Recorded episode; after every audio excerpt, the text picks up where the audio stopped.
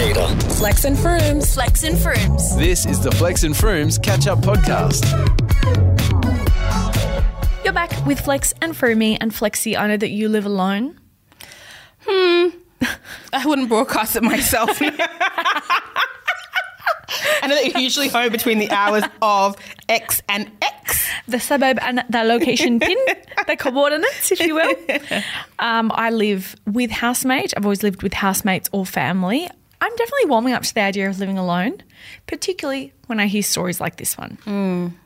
It's from a listener. His name is Redacted. Hi, Flexi B and Froomy BB. Oh, And then they've sent the love heart hands. I emoji. love that. So this isn't Am I the Asshole? Bear with me, Soz coming in hot. So two years ago, my bestie and I moved to Sydney from Perth and have just been roomies since. And she's just met a guy seven days ago and he's already so, stayed over four nights since they met I do love a whirlwind romance. within the first week.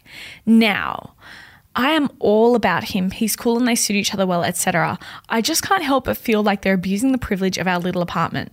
Slash me, I am also known to be a pushover. It is also a tiny two bedroom apartment and they've only known each other for seven days and he's already stayed here four nights already. So on the fourth night, it was a Friday and I was out with my friends and she was out with her friends and him. Then I come home at like 1 a.m. busting for the toilet and turns out they're boning in the shower. Boning is so such a um it's a word, isn't it? it exists. so I just let them be for five minutes, not knowing how long they've already been in there, until I can't hold it in no more. So I knock on the bathroom door and say, I need to pee, eek. And so they stop and come out, and then I pee. And then after I come out of the bathroom, the boy goes, You're effed, mate and I couldn't help but feel so bad, unhappy face with a nose. But at the same time, I am like, am I just supposed to not exist in my own home? One week in from that meeting, they have a whole bedroom to themselves. In capitals, am I the asshole? that was a whirlwind.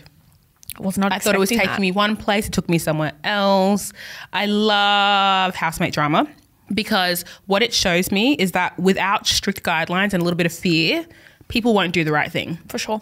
Shall I give my initial thoughts? Of course. I gotta say, this person sounds absolutely divine. Yeah, one of yours. It's So cute. giving eighteen to twenty years Yes, old. 100%. Just how we like them. One of our own. Shut up. I think he's being very thoughtful. He knows he's a bit of a pushover, which is important to understand. They're totally abusing their privileges. I don't believe in shower sex, Same. full stop, but I especially don't believe in it when you live in a household with more than yourself. Do it if you're if your housemates on holidays. Or do it if you live in a massive house where there's some sort of like um, pool house. Do it if you have an ensuite. Yeah. With, Yeah. A, with a locked door and thick walls. Yeah. There's nothing worse than hearing any kind of sexual activity in a bathroom because you're hearing the water flutter in a way that is not You, you've seen some things. seen and heard way too much. the thing about relationships is when they start, you assume that everybody's on their best behavior, right? Like you're putting your best foot forward, you're establishing what is ideally best case scenario expectations and boundaries. Already, this person's been in your home for four out of seven days in the week. Hectic. And is claiming territory, like you don't also live there.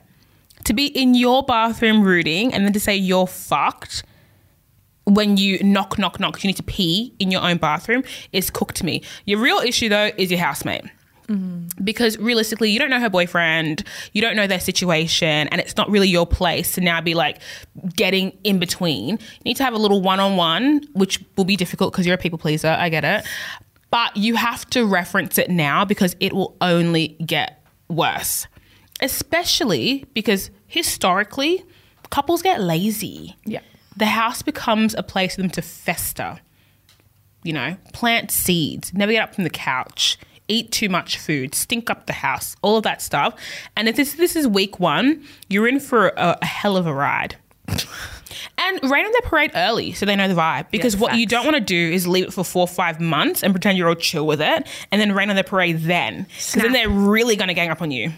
Right now, they're not, they're not a solid unit Break them up. two strangers riding the high of puppy love, crush their dreams, assert your dominance.